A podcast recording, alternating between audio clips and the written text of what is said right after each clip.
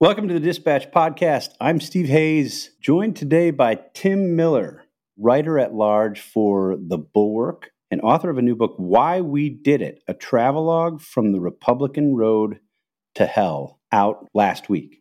Uh, Tim and I have a revealing, spirited conversation about his work in Republican politics, conservative media, and what motivated Republicans to get behind Donald Trump. I hope you'll stick around.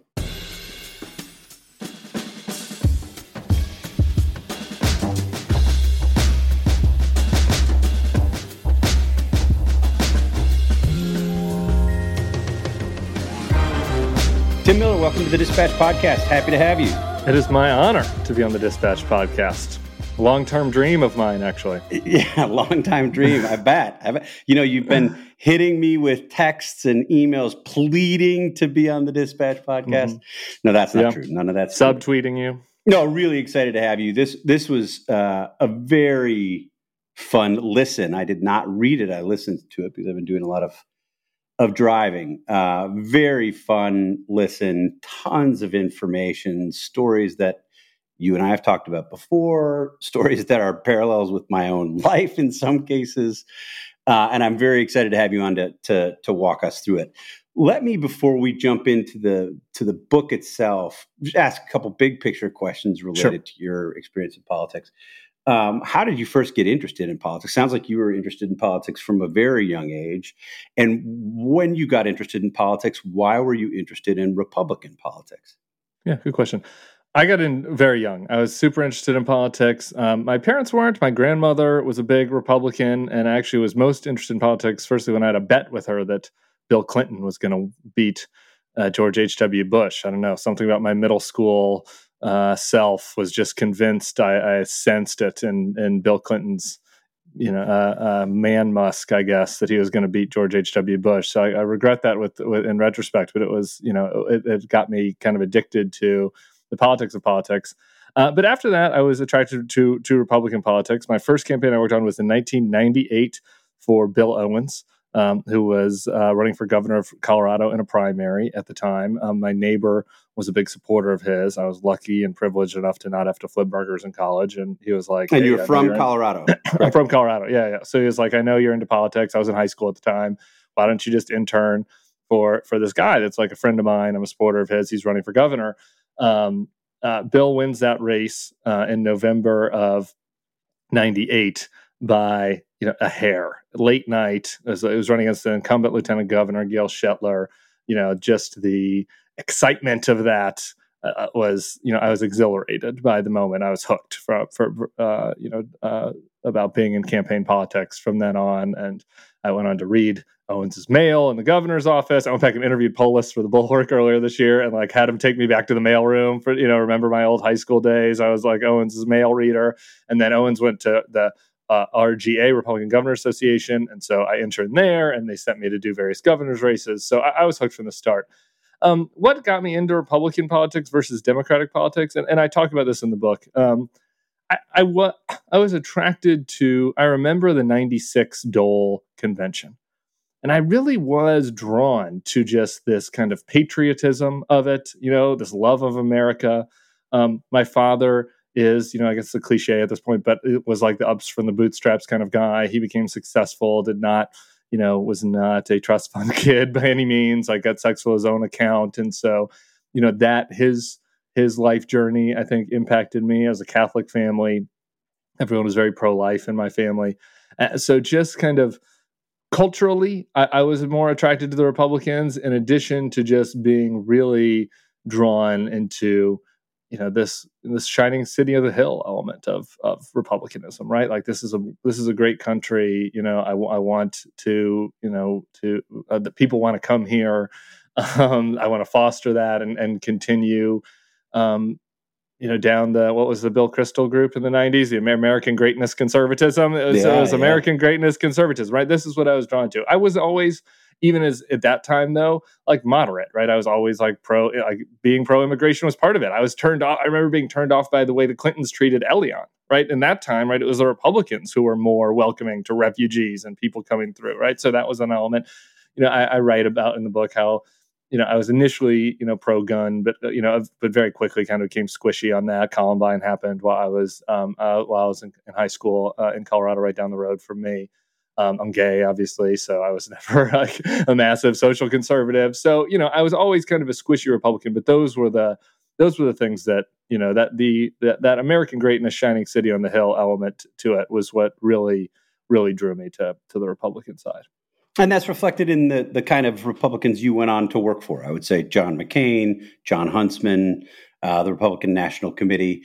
How, how did you sort of take us through your journey sort of upward in Republican politics to the point where you became? I mean, really, you know, you and I dealt with each other on these campaigns several times. Um, you know, you became somebody that people had to talk to. If you were covering Republican politics, we had to know you. We had to talk to you. We didn't always want to but, but, but, we had to uh, because you were good at it. How did you How did you get to the point where you were doing that? Yeah, you once praised me and said I was good at uh, delivering a hit with my tongue in my cheek, and at the time I took that as a really high praise. Was that that I was you know kind of good at that, and now as, as we'll get into in the book, so, so now that kind of makes me cringe looking back on that a little bit. Um, that I that I was so good at that uh, makes me kind of I don't know have a little bit of shame. Um, but uh, uh look, I so I got the job in, I was a campaign gypsy, right, during the RGA stuff, as I said. Um, I wanted to do a presidential. I went to Iowa. Um, there was a guy named Terry Nelson, who I'm sure you know, high level political c- consultant.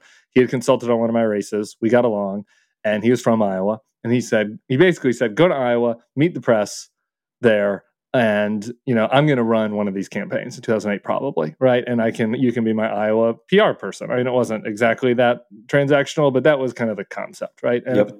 time i thought he was going to work for george allen. And i had another george allen and dick wadhams was uh, was george allen's consultant. He was bill owens' consultant. So i thought at the time i thought maybe george allen might be the first candidate that i worked for and, and, and ironically, at the time, I thought McCain was a little maybe too liberal on the, for my tastes on certain things. I thought the campaign finance thing I didn't like, and um, he won me over on the um, interrogation. But at first, before I worked for him, I, I, disagreed with him on the Guantanamo stuff, but but he quickly won me over on that. Um, uh, so anyway, uh, Terry takes the job for McCain in 08. and so I, you know, I, I got I got brought along with that. So that was not really out of principle. That was like a career thing, and and that was where I had an in. And uh, but I grew to like John McCain very much, uh, working for him.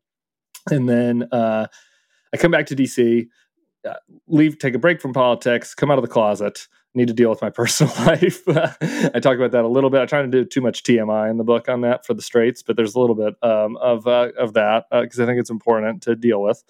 And um, and so at that time, I was kind of out of politics during the Tea Party wave.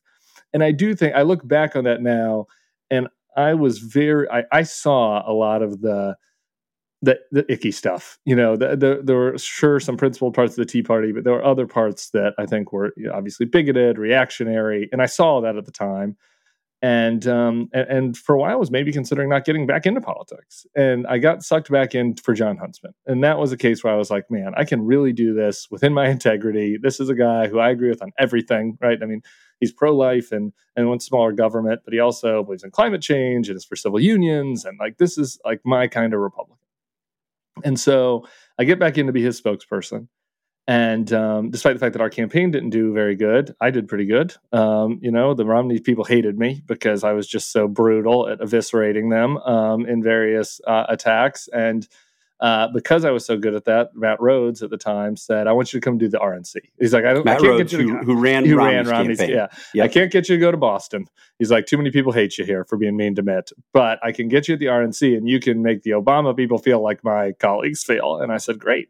So I took that job and, and this is, I think, where you know, as I look back on my career, I start to have a little bit of not regrets, but like reflection on how I got really caught up in the moment. I was the RNC's, you know, anti-Obama hitman. Like all the Stephen Hayes is calling me, wants to talk to me. That ends. We start America Rising, which is an Oppo research firm, like uh, based on savaging Democrats. And it was like within two years, I went from getting back in to work for a guy I really agreed with on everything, and and and and and was earnest about and Jon Huntsman to I'm starting an Oppo research firm, savaging every Democrat, no matter whether they're moderate or liberal or whatever. And I look back on that and think, man, I, I, I got corrupted in a, in a way um, more than I realized at the time. I just didn't think about it. It was part of the political game. Uh, and so then I got back in with Jeb. I stayed America Rising throughout that time. Then did Jeb, which was also an earnest pick. Um, I was I was I don't what this is going to sound self aggrandizing or whatever, but like multiple candidates were court. I hate the word courting, like wanted me, you know. Um, but I wanted Jeb. I thought he was the best. Um, I still think that. Um, I love Jeb. And uh, and then you know now we get up to Trump time. Get, and now we get up to Trump time, um, collapsing the history bit. I want to dwell for a minute on the on the on, sure. on, your sort of on the I don't know if we'd call it inertia um, that that took you from sort of rejoining Republican politics to becoming this hitman. Um, you spend some time on the book. I find it absolutely fascinating. I think in some ways your reflections there uh, give people who are not involved in the day to day politics one of the best windows on why this happens to people. And you later, I think, can speak with some authority about why this has happened to so many people in the Trump world because this has happened to you before this moment. So, t- what was that like? I mean, how does that happen? It sounds if you're not in politics, if you if you work at a bank or you know you're right. you work the third shift in manufacturing or something, like nobody will understand how you you jump in and you've got this guy and you think he's great and lots of integrity and you're doing it for the cause and everything. And then four years later, you find yourself as this total hatchet man, like just bringing down the Dems. Like, yeah, explain that. How does that happen? Yeah, I really, I'm, I'm glad that you felt that that was a good window because I was writing that for the banker. You know, I, tried to write this book where it's like there's some goodies for Steve Hayes who knows all this stuff, but also that is explanatory for people who are outside of politics. And like the initial title for the book was actually the game, right? And um, and I, I updated it, but the first, and that's really if I made the book two parts, like the first half would have been called the game, you know, part one. Um, and and and that is, you know, politics is, you know the culture in DC is it's such this team sport, right? And and and this is obvious, but it's worth just kind of thinking about for a second.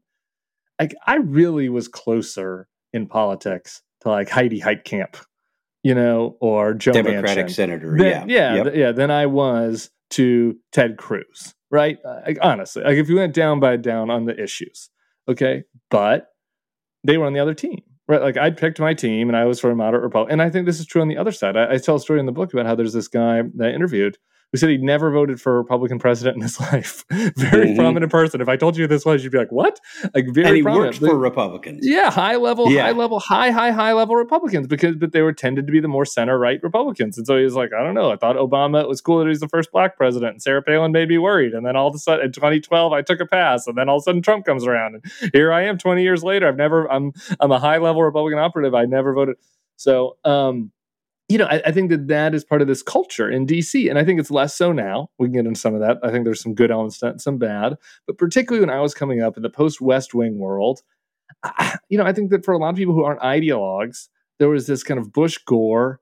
Like, is there that much difference between them? Right? Like Dole Clinton. I wrote about this, and, and Michael Lewis writes, he was like, the Dole and Clinton staffers were like the same. Like they basically, like, was there that much a difference between Scott Reed and James Carville, issue by issue? Maybe abortion, right? Uh, yeah, and so and so you, you you get into the sport of this, you get into the war room side of it, and and and and and and that's the culture. And so you know, well, well, well, we all get into politics with some earnestness about why we picked a side. It isn't totally jaded, right? You know, you get caught up in this. And then what happens is you become detached from like, well, what is the point of this, right? I want my person to be elected so that they are, you know, yielding better policy results from for people. Like that becomes totally detached from what a political campaign person, now a policy person in DC still thinks about that, but a political campaign person their job just becomes what's the tactic that I can use to win, you know, and how can I help my team win? And that helps my candidates, which in turn helps my career. So there's an ambition element to this. Um, there is people, sh- people, people kind of look down, look askance at you if you bring up moral, ethical, not, not I mean ethical, ethical if it like goes way over line, but you know, if you're the person in the room that's like, I don't know, should we really be sending out this tweet? like it's a little it's a little bit over the top right? Or you know we're really inflaming people. Should we really send out this email? You know if you become the person that's saying that every week you you know you get sent to the back office right? Like that's not what we're doing here. Like we're here to win. We're here to raise as much money as we can. We're here to help our poll numbers. And so and it just happens like that. I mean, like that yeah. was why I tried to tell that story between Huntsman and and America Rising. It was only a year and a half. And and to and and I just justified it. I you know, part of it's inertia, part of it's you just put aside you know you don't worry about it well i'm just one cog right i'm just one right. cog and i'm just just the deputy communications director in the, the rnc like well who cares if we put out one email and and what happens is this entire cult, like culture you know gets created where where now in the trump era what you and i saw was people don't even think about it. people like don't like don't even you know it, it becomes problematic to point out to somebody that they are complicit in something that is immoral rather yeah. than rather than it being problematic to be part of it because that's just the way the culture is. Yeah. I want to i want to dive much deeper in in a little bit in this split between what you call the ideologues and the party establishment types because one of the most interesting things as i listened to the book was your sort of constant surprise that these people were doing this and as somebody who was an ideologue or is an ideologue, I mean, I'm a conservative, I'm a policy guy, sure. I'm a movement guy. I never cared that much about the politics of it. And to me, it was the easiest thing to understand was that all of you establishment campaign hacks would just flip because you didn't really right. care about the policies the way that you know you guys would call us the the mouth breathers or the you right, know sure. whatever um, it's a very it's a very interesting thing, and I, we both I think respond. Well, yeah, part in, of it was because I knew you know I don't know you don't want to think the worst of all of your colleagues, right? I don't know you know I think that there's like a clarity from being outside of it, right? And this is part of, this is part of what I'm saying about being caught up in the culture. As just this one really quick example I included in the book, I or, or, or uh, two I pair them together. An Obama staffer at a bar asked me how I sleep at night working for an anti-gay candidate, and I was at a bar full of Democrats. Everyone the Democrat. We're talking about the Democrats here. Everyone at that bar agreed that that dude was the dick. You know, nobody came up. Uh, like everybody kind of separated us, and were like they were chiding him, and like they're like, "Are you all right? Like it's cool. You can hang out with us. Republicans are allowed here, right? Like this is okay." Number two, a guy wrote on my Facebook page, "America Rising, degrading the discourse." Like this, how do you sleep at night?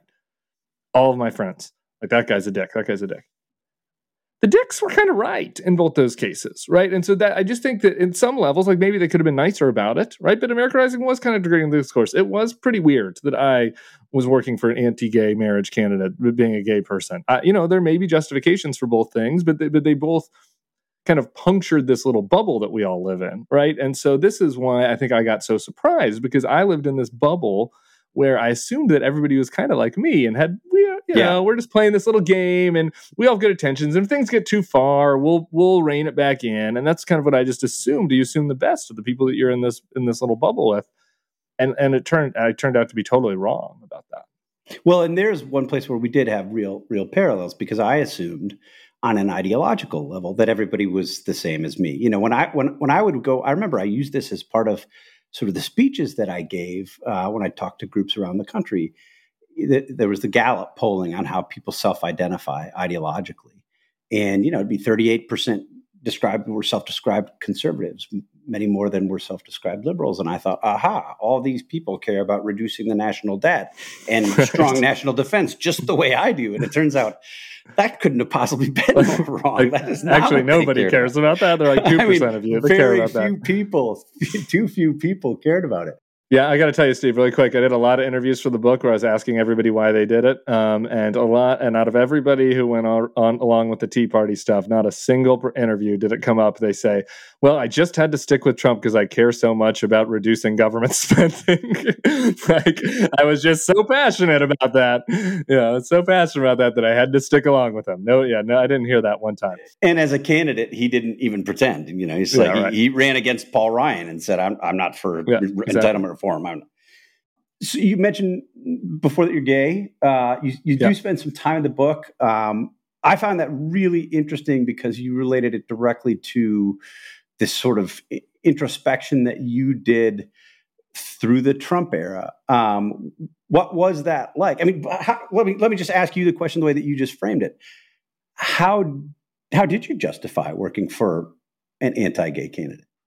You know the the overarching answer is compartmentalization which i get into in the book you just you just tell yourself ah, it's not that big of a deal there are other issues it's just a job you know compartmentalization was made a little easier you know, by things like Obama wasn't for gay marriage when I first started, right? So you start to justify. It. Now, technically, right, you that's an easy talking point. There are a lot of easy talking. The, the whole at its core, this book is about the stories that you tell yourself to tell to to comfort yourself when you're making ethical questions, right? It's like, well, yeah, it's true. Obama was against was also against gay marriage, but like he was for civil unions and he wasn't for don't ask, don't tell. Right? I mean, like on balance, like okay.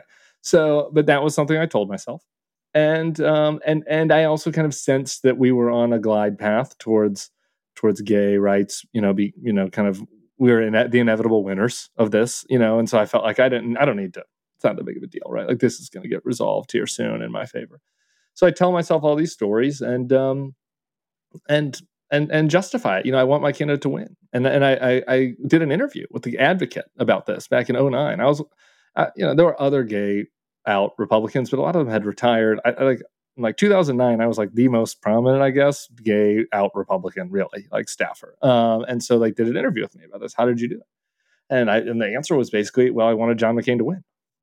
And I he I figured he couldn't win being for gay marriage. Simple as that. Like this is the game. Again, you just have to deal with it. And and so okay, I mean, maybe that's that's that's defensible, you know, if you feel really strongly about all these other issues, but I, it's not as if I was dealing with that day in day and thinking about it and thinking, okay, well, maybe I should also be fighting for gay rights on the side, or like I don't know, right, maybe I should do right. something. Else. I wasn't doing any of that. I just was justifying it. And then occasionally things, the little compartment in your brain would break open. I was at the RNC when, oh my God, I'm having a senior moment. What the Supreme, the anti-DOMA Supreme Court case before Obergefell, um, you know, uh, uh, was was uh, came down and uh, and I have to help Reince. Masterpiece. Uh, yeah, yeah. Uh, no, that's the cake shop. The uh, the one oh man, the one before Obergefell shows you shows you the fact that I wasn't in the fight. I can't remember this, the name of this, the SCOTUS, but the thing that overturned DOMA, uh, the thing that overturned DOMA.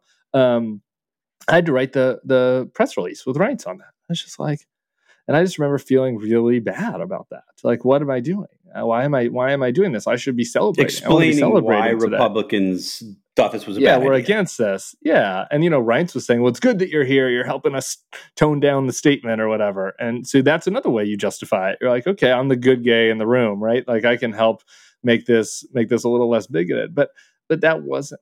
I wasn't within my integrity. I, I wanted to be celebrating that day. I don't want to be, you know, wordsmithing some PR statement. Uh, the same thing happens when a, Boger, a Obergefell comes down a couple years later. I was with Jeb at the time, and it's just like you feel icky inside. I'm like, why am I doing this? I, you know, Jeb's, I, I think, good at heart on this. I, I believe that, and so that's another thing you use to justify it. But like, you know, I, oh, I should have been speaking up about this, and and I, like, I should have been in this fight. Like, these are the most important things in my life. So anyway, I, my point in the book in telling this is a to wrap myself on the knuckles, but b is just to say if I could justify this, uh, you know, with all the other rationalizations, some policy, some career oriented, some just plain compartmentalization, uh, helping people that were actively, you know, trying to prevent what is now like the most important things in my life, my husband and my child.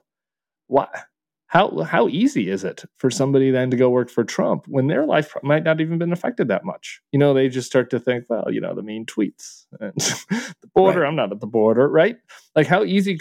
I, for, so it doesn't give me empathy for them really, but it, it helps me. It helps me understand and try to explain their their mindset, right? Because it's like I I did it easily. Um, you know, there were only a couple times where where I felt I felt bad about myself. Um, and and so and this was something that directly impacted me.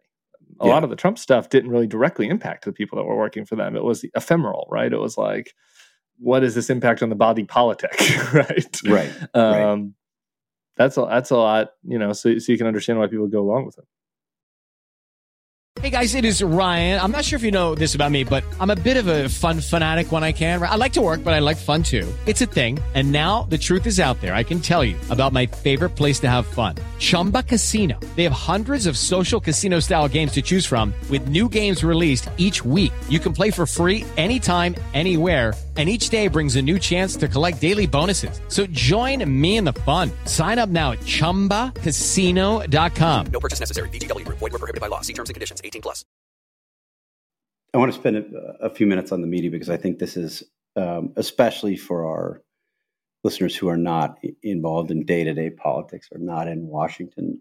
This was I spent a, a, lot of time thinking about um, conservative media and how conservative media has evolved, why some of it works, why some of it doesn't work. You and I will have some disagreements here, but I found the the section that you um, devoted to understanding conservative media, and in particular your interactions with conservative media, just really revealing. Um, you were dealing with people at places like Breitbart, um, having this, you know, very sort of mutually beneficial relationship on on a sort of personal professional level yep.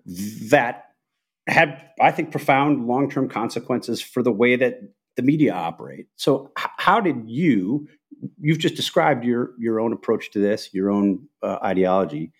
How did you get to the point where you had very strong relationships with people at Breitbart? You could get stories onto Breitbart. You could get stories into these other sort of alt right websites. How does that happen as a as a party guy who doesn't agree with a lot of what you're seeing there? Yeah, relationship building. I don't. I thought it was clever. I thought it helped my candidates. It did help my candidates at times, right? It helped my clients. I wanted to get a pat on the head from clients. You know, this is this is why I, the book is a little. I hope for some people is a little bit universal, right? I, is there not anal- analogs to this in business and law and you know uh, oil, right? I mean, like there are a million industries where you're like, well, I want my boss to be happy and my right. boss is going to be happy if I land a piece in Breitbart. I don't know. I went back and read some of the Breitbart articles I landed, and I was like, uh, you know, I deserve to medal for some of this stuff. and it was crazy the way that these guys would write nice stuff about like my squishy candidates because I favor traded with them. But, but, that's that, but, ex- but, but, explain that. Explain that. Yeah, explain yeah. that. Like yeah, that's okay, what sure, I'm talking sure. about. Like how does that work? I mean, and, yeah, and sure. why do you do it? Like to me, as somebody who was watching this unfold in real time, I'm looking at positive articles about Jeb Bush and Breitbart. And my thought is, I can't believe Jeb's campaign is normalizing Breitbart. Right. And you were. And they I was. No, and I, yeah, and I and I I fall on my sword on this one. I was, I, and at the time, I, you know, you're like, we're in a campaign, like we're we're trying to win, and like I've like the the who who reads by Republican primary voters that hate us, and so if I can get a free press release and an article in front of a bunch of Republican primary voters, like, isn't it my job to do that? And so, so how did how that happen? It, right? give, give, yeah, spend sure, a minute sure, on sure. that example. I mean, I just think that example was was great, and and it's a, it's an article. I'm using air quotes yeah. that people yeah. who are listening can't see, but it's an article. But you had a pretty strong hand in making making it come to pass. Yeah, yeah, sure. Well, so I had a long term. The Breitbart Embassy has these like parties, and so I, I did a long working. What I thought was my job as a PR flack was meeting media hype. So I went to mainstream media confabs, and I went to conservative ones, and I tried to make friends. I made friends with people at the Weekly Standard, like all across the board, right? And um, so I'd go to these parties, and I, I and the Breitbart Embassy. Just just to interject real quickly, yeah. the Breitbart Embassy is this townhouse on Capitol Hill yeah. that Breitbart people bought, and they would throw parties, and some of them maybe lived there and kind of didn't, and yeah. it was it was a big office, sort of party house, hangout place, place. And, yeah, right. exactly. And so I, you know, I would go there, and I built relationships. I met Steve um, Bannon at that time, and uh, and Boyle, and you could just go down the list. Gutfeld was around there all the time now. Now he's on Fox, and and so I, I, would go and build these relationships. I did it, and then we would host. We would host blog. You know, we'd have all the Weekly Standard people over, and then all the Breitbart people over, then all the Daily Caller people over to our office at America Rising, and kind of tell them about what they're doing. Do it for relationship building.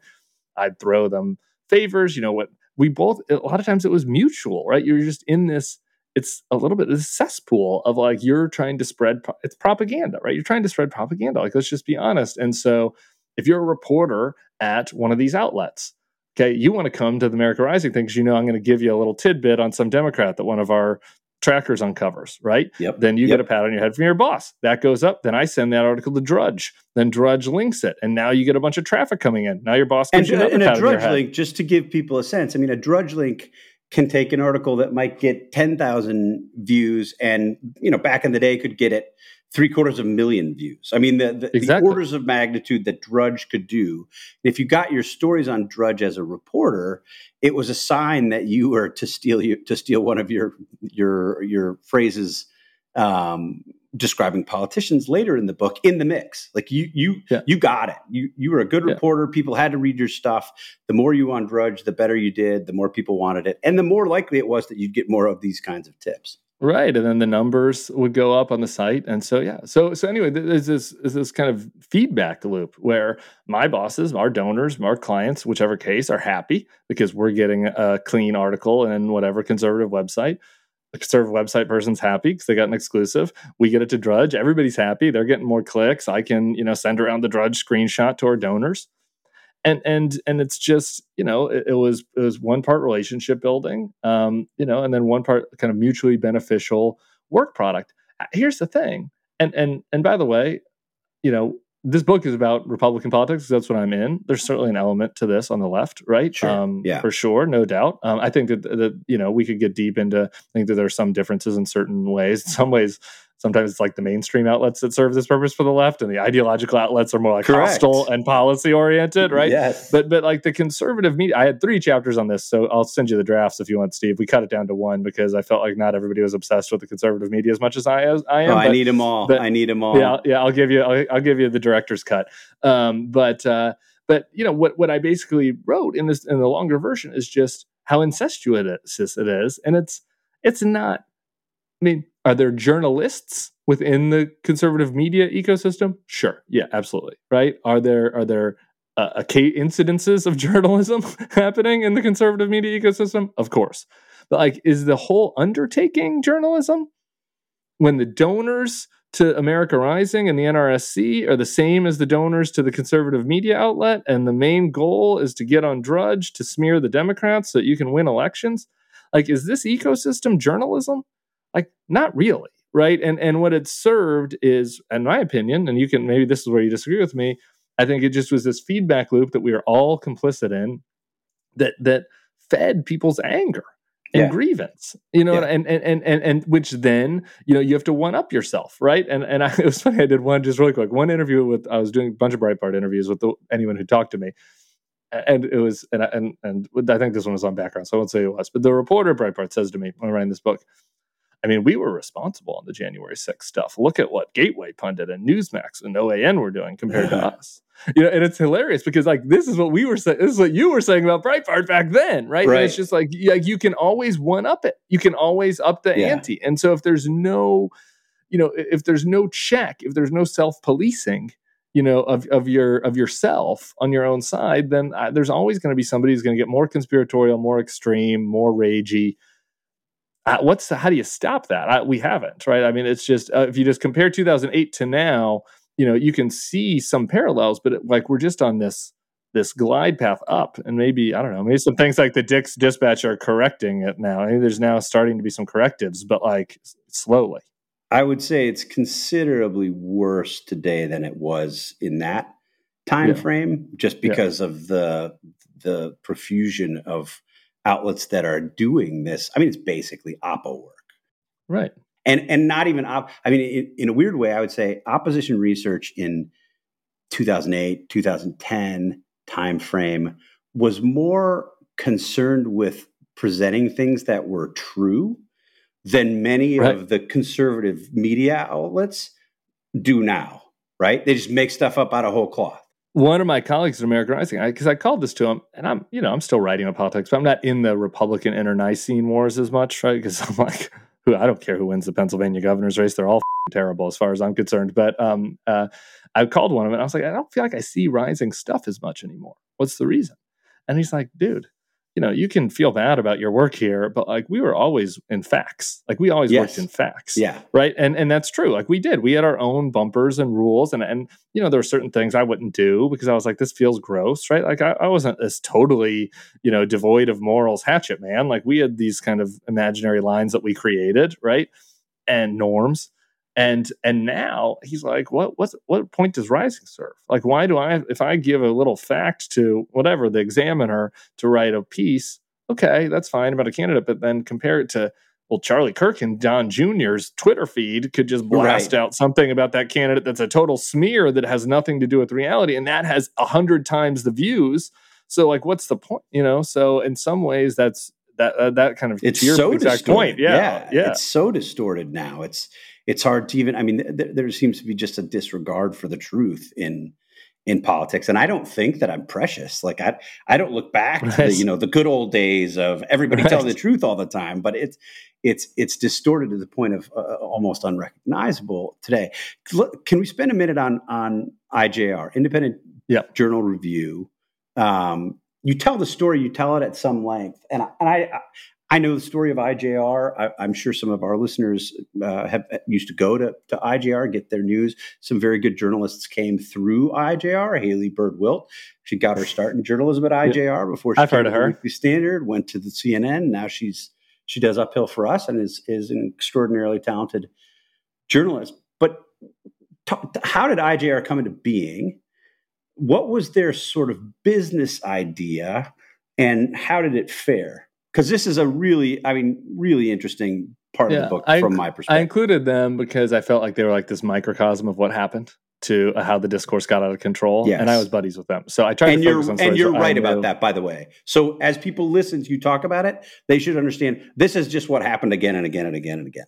Yeah, right. Um, but uh, so they started in I guess it was 11, right around when America Rising was started, 12. Um, and so, you know, we, we had these sort of startups at the same time. And so I, I knew those guys really well. And um, uh, their concept was was basically taking Facebook memes, like for short or very short articles that could, that would spread on social media, and and getting people to share them at scale, right? And so they were like really these first of the conservative meme world. You know, so it was if in really 2004, good at it, really, yeah, really good, good at, it. it, clever, funny. Um, and uh, and you know, in 2004, if you were getting the forward emails of like John Kerry throwing the football, like looking effeminate or whatever, like they that was they they updated that for the social media era. Like the same thing, some serious stuff. When I interviewed with them in in uh, with Bubba Atkinson, who was over there. And he gave me a great line for the book. He's like, when we started it, we saw IJR as like this meal. It was like the CD, what FDA food guidelines. He's like, we got to give people some veggies, we got to give them some meat, and then we got to give them some red meat, and then it all the way goes up to heroin, a little bit of heroin from time to time. You know, we give them right, and uh, and I was like, okay, well, you should. I guess now we all know where this ends, right? Um, you can't just give people a little bit of heroin. Um, and so essentially, they they go after the stratosphere. They're in, they end up getting more views in a month than than National Review and Weekly Standard are getting in a year. I mean, you know, they just sure. they just totally skyrocketed for like a you know because of just that the way that social media works and the way that they could you know exponentially expand the eyeballs. Um, and and this is during the the uh, you know now the 14 midterm and then up into the 15 uh, you know Republican presidential primary the guy who started it says, okay, now we have all these eyebrows. I want to go mainstream. I want to be the BuzzFeed of the right, basically, right? I want to be center right BuzzFeed. And so, you know, we'll, they'll people take us seriously. We'll have real reporters. We'll also have meme reporters. And like, we'll balance all this in one website that's like a modern website. To me at the time, I was like, that's a great idea. You're going to be a billionaire. Like, this makes total sense. Like, this is needed out there. What happens? Trump, Trump comes into the picture. And all of a sudden, the list viewers of this website didn't want joyful, funny memes that like made fun of everybody in power. Like they wanted Trump propaganda. And the people at the site that were willing to deliver them that, Benny Johnson, can I say Benny Johnson on this website? Like did very well because they started getting more and more clicks because they saw what the audience was going. The people at the site who want like Haley, I, I assume I didn't interview Haley for this, but the people who are providing real reporting, they weren't getting that good of numbers and you know all of a sudden this wasn't tenable. And it was it was basically the same thing that was happening over in the primary where you had marco rubio was the haley stand-in and her staff they're trying to kind of balance giving people a little bit of red meat with also being serious and offering policy. And but the people are like no i want that guy that's going to uh, tell me everything that i want to hear and feed my grievances. The same thing was happening in the media world at the same time. And so others looked at saw ijr and, and saw the opportunity there are many imitators. Charlie Kirk, we just mentioned one of them, right? And eventually, you know, very quickly, actually, IJR just gets outflanked, right? Like other people are willing to give all heroin all the time, and so like the tiny bit of heroin, you know, next to next to spinach, like was wasn't selling. People it wasn't even cream spinach. No, it yeah, people, regular spinach. Yeah, people didn't want the spinach. So uh, uh, IJR collapses. So it goes from having more eyeballs than literally anything except for Drudge and Fox for a moment to now being gone. If you Google IJ IJ review on Google, it, it, says it says, "Did you mean in review?" It doesn't even show. It's like yeah. completely gone, and that that fast disappeared. Well, this is. I mean, as I listen to the book, I, I would get frustrated with you for your just sort of relentless cynicism. Just be like, Tim, come on, don't be so cynical. And then you would talk about something like January 6th, when on January 6th you predicted, yeah, these guys are all going to come back, which, which I certainly Day. didn't believe. And I'm like, ah, okay, maybe cynicism is, is called for here. But, but you have a, you have a line in the book and I, I didn't write it down because I was driving, but you, you, sort of look at the Daily Caller, which had um, not exactly the same path, but a similar path where they start out, founded by Tucker Carlson. He goes to CPAC and gives a big speech and says he wants to be the New York Times the right. And this is going to be reporting, it's going to be serious, they're going to do thoughtful work, et cetera, et cetera. Um, IJR has the same thing. And, and you get to the point in the book where you almost mock, I mean, not almost, you directly mock anyone who would think that they could create a center right media company that would do serious reporting, thoughtful. You can imagine where that how that didn't hit right with me. You're basically like, these people are morons if they think that they can pull this off. Nobody wants this. And I would just say to you, does nobody want this? I mean, I can assure you that we are not going to go the clickbaity way at the dispatch. Um, and and provide more heroin. We're not going to provide any Somebody. heroin. We're not going to provide more heroin than we do stuff that provides actual intellectual and civic nourishment. But does that mean that we're destined to to fail? Well, I said in the book that, or I said I, I wanted people like Steve Hayes to feel seen. So I'm glad that I seem to have achieved that. Uh, and I also wanted to at least convince a couple a couple people to quit their jobs, but not at the Dispatch. Uh, maybe at some of those other outlets quit their jobs, um, or some of those other candidates. Uh, uh the what I, I, I said, and I think the Federalist was the other example. They were supposed to be the Atlantic of the right, right? So Correct. Yes, three examples. Right. There's a Buzz, there's a BuzzFeed, the Atlantic, the New York Times of the right, and all have either failed or turned into just like you know Trumpian ball cuppers, right? And like that's it. Um, and so okay, maybe there's an appetite for this. I do think. Well, I mean, I, I say we're at the bulwark, we're center, uh, you know, um, right. I, and and so I, I, think that there are niche ways. I love what you guys are doing. I love what the bulwark's doing. Uh, obviously, we're different. We get into that a little bit if you want, but I mean, I think that the idea that is there an audience for center right journalism? Yeah, sure, sure there is. But but it's just niche. I, I yeah, it's niche. I mean, you're it's not tiny. competing with. Yeah, I don't. I think so. I mean, okay. I, why can something like why could something like the Atlantic, center left, does I think very good journalism.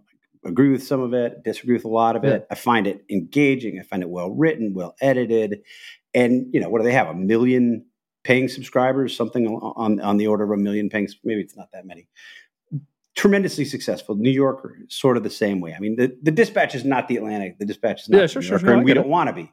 But why should we believe, unless you have this sort of built-in hostility to people on the right and think that they're incapable of that kind of thoughtful discourse or, or interested in that kind of good writing, why can't that work? Now we're getting interesting. I like this. Um, uh, okay, two things is happening. One, I just just to be clear, what I said in the article. So I know that you know we're dispatch is feeling a little touchy, but what I said is that the uh, the notion that you could have a New York Times, an Atlantic, or a BuzzFeed where the serious center right stuff lives in harmony with the heroin pro Trumpy memes is not sustainable. And and, and so so and the dispatch isn't trying to do that. So so you weren't exactly what I was talking about. Why don't I think the dispatch could have the scale at the Atlantic?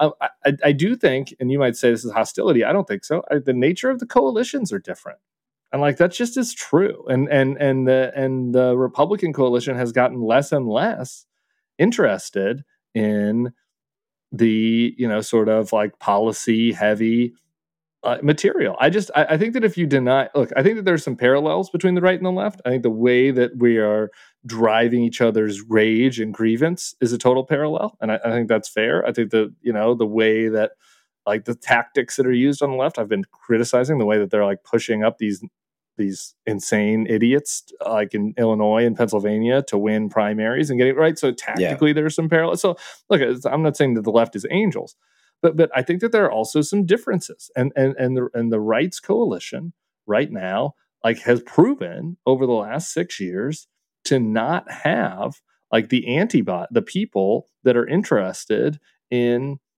in like in having like these more serious debates. There's some people obviously there's the wall street journal editorial board that is that is doing it. Like there are some serious there are the commentary. You guys aren't the only ones that do serious stuff. Sure, no. but like but like the reality is that that a lot of the college educated centrist voters left the republican party in the last six years and they've been replaced by non-college educated culturally conservative working class voters I, I just I are some of those people. I'm not saying that because they're not college educated, they can't read the dispatch. Like I'm not saying that they're idiots, but like what are they interested in? I just think you just look at the evidence. Look at what is happening in the Democratic primaries and Republican primaries. You can say, well, and both sides are moving to the extremes. That's true. But on the Democratic primaries, they're moving to the extremes on these like weird liberal, like ha- uh, like Harvard faculty lounge, st- you know, policy oriented stuff. Like we want to expand the Supreme Court, and we want to, you know, whatever. We need socialized medicine, and we, you know, it's like policy lefty stuff. On in the Republican primaries, what is happening is like we need to pretend that, that the Chinese stole the 2020 election and that vaccines don't work Right. and like so the t- the nature of the extremism is different and so I, I think that that if you you know sort of like I was saying if there was this parallel in the 2020 primary between IJ as Marco and Trump as whatever Right. the Daily Caller this still this is still happening right now I, I, and and I think that I, I don't know. I, uh, to me, I think that for the dispatch to become big, you should probably try to start appealing to center left people. I think that's more likely than than appealing than you know is than creating a plate that also brings in some of the MAGA folks. Maybe I'm wrong about that. I don't think so though. No, I mean, I, I, I mean, it's an interesting answer. I, I, I guess I'm, I'm first interested in, in the fact that I ask a question about journalism and you answer it. I think in a political framing, right? I, ans- I ask a question about whether something like this, like a center left or a center right Atlantic or New Yorker, could succeed, and whether the audience is there for that. And you talked about coalitions, which Right. maybe I'm reading too much into it, but I don't think about I don't think about it as a coalition. Like I'm not. I don't. We're not trying to put together a coalition. I want to do really interesting Right. journalism. Um, And and the question to me is whether there are enough people who would be interested in that really interesting journalism that comes to questions and issues of politics, policy, and culture from a center right perspective. I don't care. I don't care much about practical politics these days. I certainly care a lot less about it than than I used to, and I don't like. I guess I don't think about this stuff in terms of of coalitions. Am I overreading your framing or putting words in your mouth? Well, no, I was just trying to. Th- I, I- guess the point that I was trying to make is I was talking about the Democratic and Republican coalitions, and you're just assuming that the a center right readership would come from within the within the Republican coalition, and I was expressing why I think that that is not why that hasn't worked like to date. I mean, again, I think it was works to a degree. I'm not saying the dispatch hasn't worked, but why kind of putting together an audience for journalism that like combines center right journalism, serious journalism with like things that appeal to the rest of the Republican coalition. I, I, I don't I don't think that has worked, and that's why because the audience. I, no, I, I- don't. I, I mean, I think that you guys are doing good. I don't. I think that like the notion that could we write? Wait, I'm not. I'm not fishing for compliments here. I'm really yeah, no, not. no, no, but I, no, but I do think I, I know people that right. I, I talk to people who are like liberals who read that. So this isn't about coalition building; it's about audience, right? Like the Dispatch is writing journalism that is a different perspective from what they are reading day in day out in their feeds, right? Like they're like you guys have a different Yeah. background and focus on some different issues. So sure, I, I could that could that work? I- guess so. Um, I, I think that that could work, but I, I uh, but then I think that reflects the fact that's a different strategy than what I'm talking about in the book.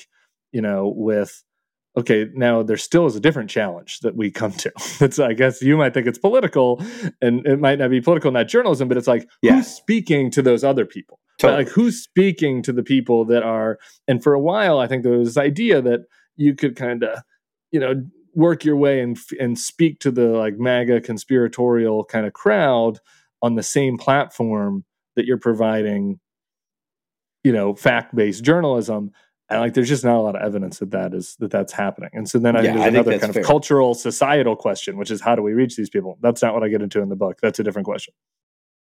And we'll take a quick break to hear from Aura. Looking for the perfect gift to celebrate the moms in your life? Aura frames are beautiful Wi Fi connected digital picture frames that allow you to share and display unlimited photos. It's super easy to upload and share photos via the Aura app. And if you're giving an Aura as a gift, you can even personalize the frame with preloaded photos and memories. And I'll tell you, not only have I given this picture frame to all the moms in my life, but I'm an only child, and it's been really fun to see my friends with siblings give this frame to their moms, and it turned into a passive aggressive war to see which siblings can upload more pictures of their children. The Aura app is so easy. You can sit there at the end of the day while you're watching TV and just upload a couple pictures from the day and really show your brother in law who's boss. From grandmothers to new mothers, aunts, and even the friends in your life, every mom loves an Aura frame. Named the best digital photo frame by Wirecutter and selected as one of Oprah's favorite things, Aura frames are guaranteed to bring joy to moms of all ages. Right now, Aura has a great deal for Mother's Day. Listeners can save on the perfect gift by visiting auraframes.com to get $30 off plus free shipping on their best-selling frame. That's A U R A frames.com. Use code dispatch at checkout to save. Terms and conditions apply. You anticipated where I wanted to go next because the, the the the second half of the of the book is a really interesting, almost zoological, um, anthropological, sociological assessment of uh, who were the Trump supporters, Trump enablers, why did they do what they did? I mean, the the, the title of the book, and I think it's fascinating. I have lots of differences probably within um, some of the examples you gave and a big picture difference that I want to explore with you before we, Okay. before we do that. Explain to to our listeners what why did people generally and get into your get into your categories because I think Yeah. they're very interesting. Why did people come to support Donald Trump who might not have been expected to support Donald Trump? Yeah, there were a lot of them. I'll start with the one that surprised me the most, which was which isn't which shouldn't be surprising now, but at the time, demonization of the left. Like just a deep well of hatred. And and and just really quick, I want to say this book is not about Steve. Like this is not about ideolo like or even people more ideological than you, ideologically rigid. I just I didn't think that's interesting, or or it's interesting, but I could write a whole nother book about it, right? I mean, it would have been had to be a 400 page book for me to go through. Well, abortion is the reason they went along with it, or Yep. because they feel very strongly about the border. Uh, You know, like we could go through everybody's issue base. I'm talking about people who were gen- generally conservative-ish, Republican-ish, but knew Trump was a lunatic. And why did they go along with it? Like these are my case studies in the zoolo- and the zoological Yeah. zoological. Uh, that's the zoo that I'm that I'm working within. And and the emphasis was on party people, right? I mean, you Yeah, were talking yeah. about political, you know, more not all of them. I mean, the Alyssa the Alyssa Farah um, Yeah. section was really interesting to me, but you, you know, you you you focused on political people, right? Yeah, people that I worked with that I knew and from my life, RNC people, etc. So, um, yeah, the thing that was the most surprising was just his demonization. I don't know. This goes back to the tongue in cheek thing with Steve. Uh, I was circling back to why I feel bad about this. I was attacking Obama tongue in cheek. I didn't like. I disagreed with Obamacare on balance. Like you know, I mean, I disagreed with various things that he did. I, I didn't think his foreign policy was great, but I didn't hate Obama. I, I would love to go have dinner with Obama. We both like basketball. You know, we both agreed on immigration and gay stuff. I'm sure there are a couple other issues that we agreed on if I thought about it. Like, I, I didn't hate him. I, my friends worked for Obama. We would fight on Twitter and then go have beers after. Like, that was like our life. And there's something a little gross about that in retrospect, I think. Um, and uh, and so I projected that onto all my all my colleagues. And I think that ev- I thought everybody else was sort of, it was like a little bit of worldwide wrestling. There's a little bit of wrestling element to this. Like we Yeah. all kind of tend to like Mitt Romney and McCain better, but you know, we don't hate him. We don't think that he's a, from Africa and like a, you know, condescending, you know, all these sort of racially coded things that people hated him and all the other. So, okay, that was wrong. I found out when I was interviewing everybody, particularly the on background interviews that I didn't get to name in the book, but like people that worked for moderate Republicans across DC, they hated Obama. Like, like really viscerally hated him. Um, they were not tongue in cheek like me. Um, and they hate the left. They hate the pronouns. They hate the can't. They hate the the cousin that has purple hair. Uh, you know, all these different reasons. Like the Caroline Wren interview. You know, she goes on this whole rant about people in their Priuses with their coexist stickers and their coffee culottes. And I was like, I, I live in Oakland with my husband and my black daughter. She goes to like every person at the school she goes to voted for Bernie. Some of my friends are there. Like this is just not me. Like, I didn't have that. I didn't have that hatred about of the left. So that surprised me, um, the demonization. And then just quickly through the others, um, you know, just a general inertia about your career. Hard to come up with a new. Uh, it's hard to break to change your career, to change your identity. Like I'm a Republican. My friends are Republicans. I go to Republican bars. Can I really change that over Donald Trump? Can I lose friends? You and Jonah went through this. That's hard. It's hard socially. Um, you know, then and if you've is, seen yourself as if if the peak of the career you imagine for yourself is running Republican presidential campaigns, or in your case, standing Yeah. at the White House podium for a Republican Right. president, you're taking a huge departure if you bail on a Republican who's the nominee. Yeah, if you bail, right? It's much easier to say, okay, I'll just go take a job working for John Cornyn and and hang out for four years, right, or whatever. Um, you know, uh, so there's that.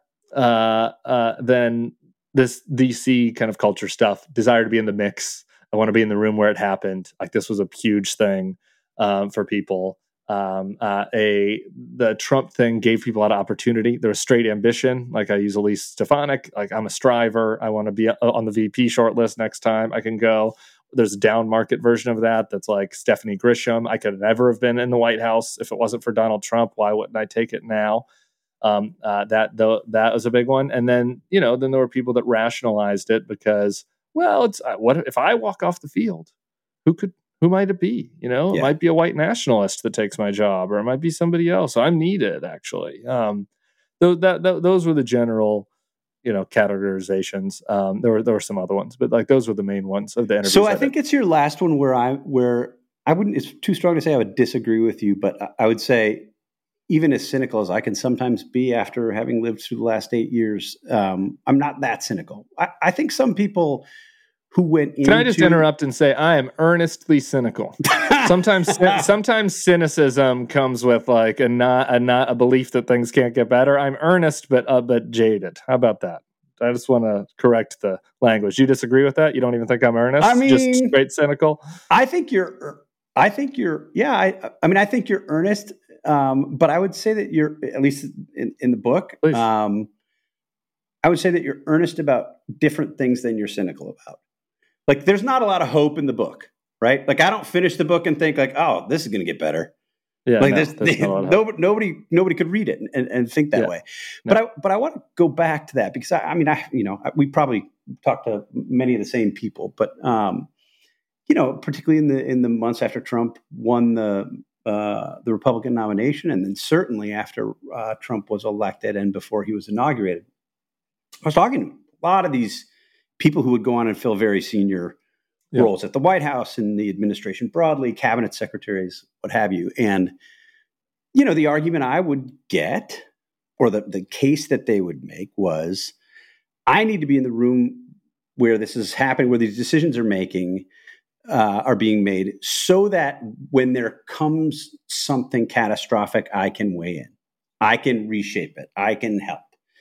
And I mean, people can't see your face right now, but you're looking at me right now like I'm crazy to, to have thought that. Like, And there's a lot of evidence. You're There's still a lot of Steve? evidence. We're- It's 2022, right? Did we? Did I do a time machine back to a 2017 interview? So okay, let's go. Go case, ahead. the Finish. best case against your cynicism and for my eternal optimism, Yeah. are the people that we're seeing testify before the January 6th committee. I mean, and and, and even before that, Bob Barr, you you're certainly fair to say you're not a fan of of uh, or Bill Barr. Bill. Barr, yeah. Bill Barr, not Bob Barr. Probably not a fan like, of Bob Barr. Bob. Barr have to do this? Attorney General Bill Barr. Um, yeah, he's horrible. quits and and says this is a marker. This is too far. Uh, Pat Cipollone, White Wait, House. wait a minute. Wait a minute. counsel. Wait a minute. Wait a minute. I'm sorry. Bill Barr quit and wrote a press release about how great Donald Trump was as a leader and how honored he was to work with him and how he's a wonderful. He'll go down in the annals of history as the greatest orange president of all time. And then and then testified a year later, Correct. after a year after January 6th. But- anyway, just just but- for the record, he but didn't he didn't quit. speak out. Fair enough. Fair enough. You could probably add more details there. But quit. You know, tried to convince the president that the arguments that he was making about the stolen election were, in in Barr's parlance, bullshit. Um, has testified against Trump in these depositions for the January 6th committee. Pat Cipollone, there's you know sort of endless stories about Pat Cipollone, White House counsel, beating back the uh, Sidney Powell's and the John Eastmans and these others. There's Eric Herschmann, who defends the president in his first impeachment trial. I thought the president should have been impeached and convicted. Eric Herschmann defended him on something I thought was indefensible, but speaks out and says, "Now, like this is too much. This is too far."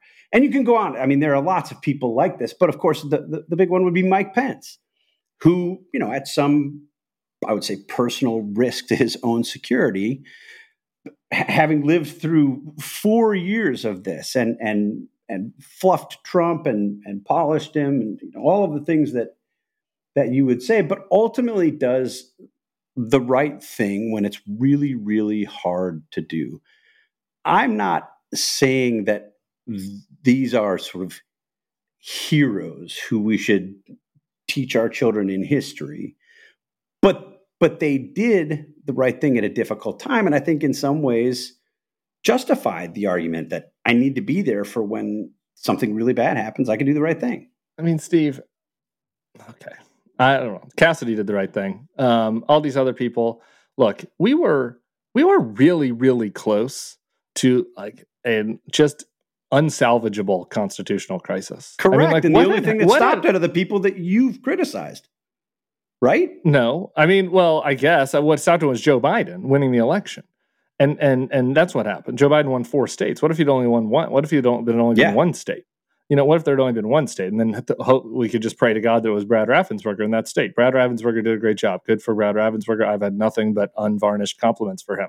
Just like I was very nice to Alyssa, I thought in the book, and very praiseworthy of Cassidy. People, some people can do the right thing un, unimpeachably. Here's the problem that I had: everyone in DC, and you know this, back in your conversation 2017 everybody who went in used that same argument. Ooh i need to be in there steve. I need to be in there. You need somebody like me in there. We need good people. It's the government. It's our government. How many people that went how many politicals worked for trump over four years? Thousands? Yeah. how many people in 2020 said this is a crazy man and we need to stop him and we need to support joe biden because he's the only one that can stop him or if you can't get around to joe biden if you're a conservative dispatch listener we need to have someone primary him, which is something that I worked my ass off to try to recruit somebody to primary him. Nobody would do it. So then the next step was to work for to Joe Biden. Nobody like Olivia Troy, Elizabeth Neumann, Miles. Like that's the list. Like that's the list who came out in this in this whole enormous government. Mike and you Pence still have Mike- some of Mike- those same people saying that they will support Trump, support saying Trump tried to steal an election. Election, but he's still better than the he's still better than the left because I Right. don't want my grandkid doing she putting they them in their email signature. I'm sorry, I, I, there's some things that are wrong with the left, I'm sure, but like, but but okay, this is this was an existential threat, and everyone knew it. It wasn't like this big secret that he came up at January. Anybody who went in, I mean, Bill Barr, are you kidding me? Like he went and took the job as attorney general after he saw all the things that Donald Trump did to Jeff Sessions. Like For some of these people went in after Charlottesville. And after, yeah, I mean, all of uh, you, yeah, you after have a great Charlottesville, after- litany in the in the book. You have a great like I forget who you were describing, but it's like after this and after this and After after, that this and after this. that. They and it's still a went in. it's a stunning list. Yeah. Okay, yeah. Lafayette Park. And so I, I just, you know, this was my problem with Alyssa. And I was, I thought fair to her, but I was like, why didn't you leave? She gives me a whole list of all the things that she prevented while she was inside. And, and I did a whole podcast with her. So I'm not speaking the school. You can listen to the Ryan Lizza podcast if you want to hear us go back and forth on this. But I, yeah, she, she's like, he wanted to do the Insurrection Act and he wanted to fire Esper and he wanted to make Scott Atlas the head of the pandemic response and on and on. And I'm, and I'm saying, Alyssa, this is a madman. And this is a madman that tried to end our democracy and wanted to put a quack in charge of a deadly pandemic that was killing, you know, killed over a million people. Like this is a person with no self control. Everyone if saw they're not this. there to help why didn't stop it- Why didn't anybody wave the flag? Okay, but what do you mean, John Kelly, Jim Mattis, H.R. McMaster, Cohn, Dina? I had to listen to all this bullshit about how they were in there saving us for years. None of them supported Joe Biden. None of them helped they to do a primary. No, but you, you don't. I don't think it They has were to all be a gone. political They were binary. all gone. I don't think it has to be a political binary. I mean, H.R. McMaster argued against the precipitous withdrawal of troops from Afghanistan. That would have led to arguably a, a Well, he- catastrophe than we saw with Joe Biden. You know, Okay. you had people, you had I'm sorry, members but of people, Congress I'm who sorry, were supporting Steve, but people voted for that. People voted for that. Okay. And I'm not saying we had to just let the world burn, but maybe we could have had 17 Republicans with balls that would have convicted him if it was if it was Lin Wood and Sidney Powell running the running the White House at the end. Okay. I, I just this is a counterfactual, but but we went through two impeachments of him in an election, and none of these people showed the balls to do anything about it. They tell me that they're saving the country, but they don't actually do anything to stop him. I don't know. You know, Mitch McConnell goes and gives a speech. Maybe if we let Donald Trump, unal- unadulterated Donald Trump and Rudy Giuliani run around the White House for two months, maybe Mitch McConnell would have come up with the stones to actually convict him. And then we'd be done with this. yeah, and look, by the I- way, for conservative listeners, what would what would be happening right now? Ron DeSantis would be the person. You would get Ron DeSantis. I, this is what I don't. This is the thing I tried to deal with this whole time. This is illogical. This is it's irrational. This notion that they were protecting us or saving us or helping us. They were protecting themselves.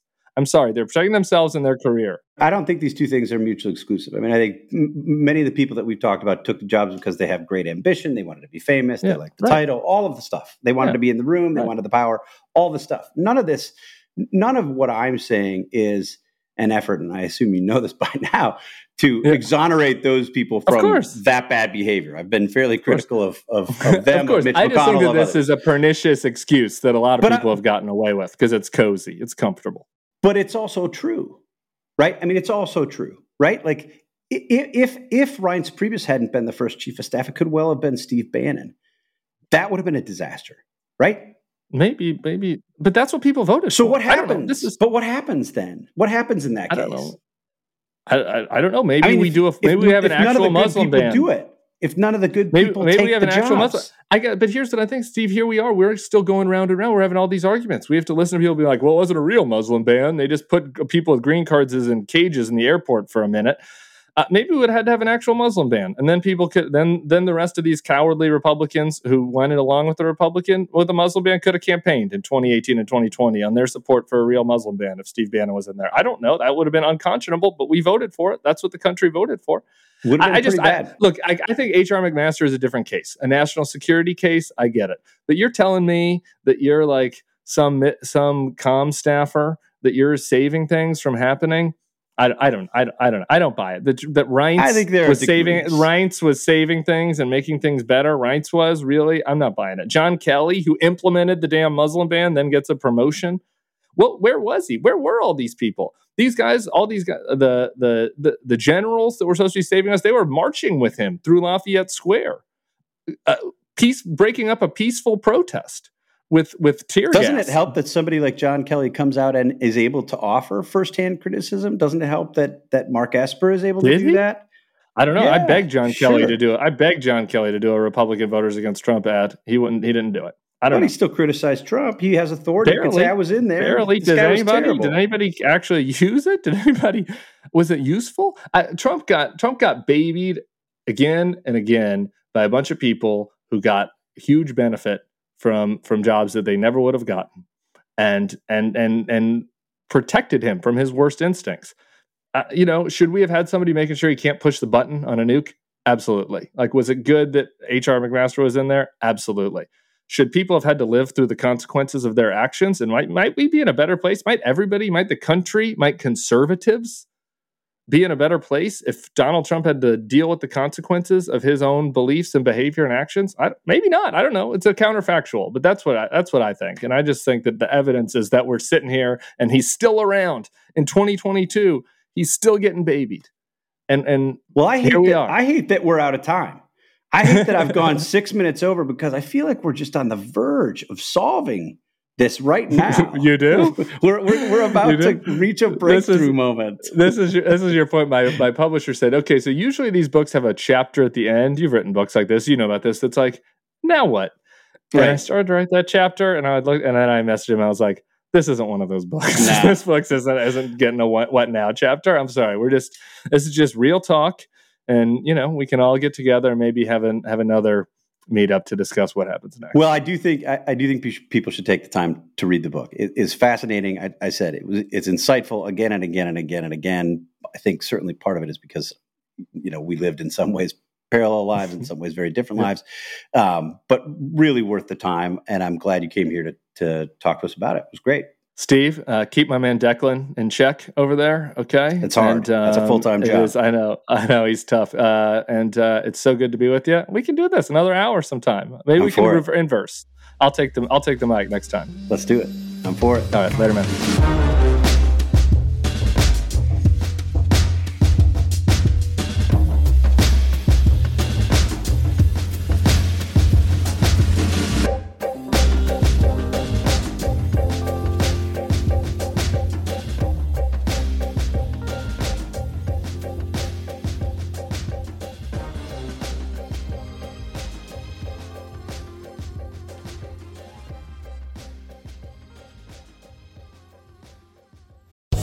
Land Casino asking people what's the weirdest place you've gotten lucky? Lucky? In line at the deli, I guess? Aha, in my dentist's office.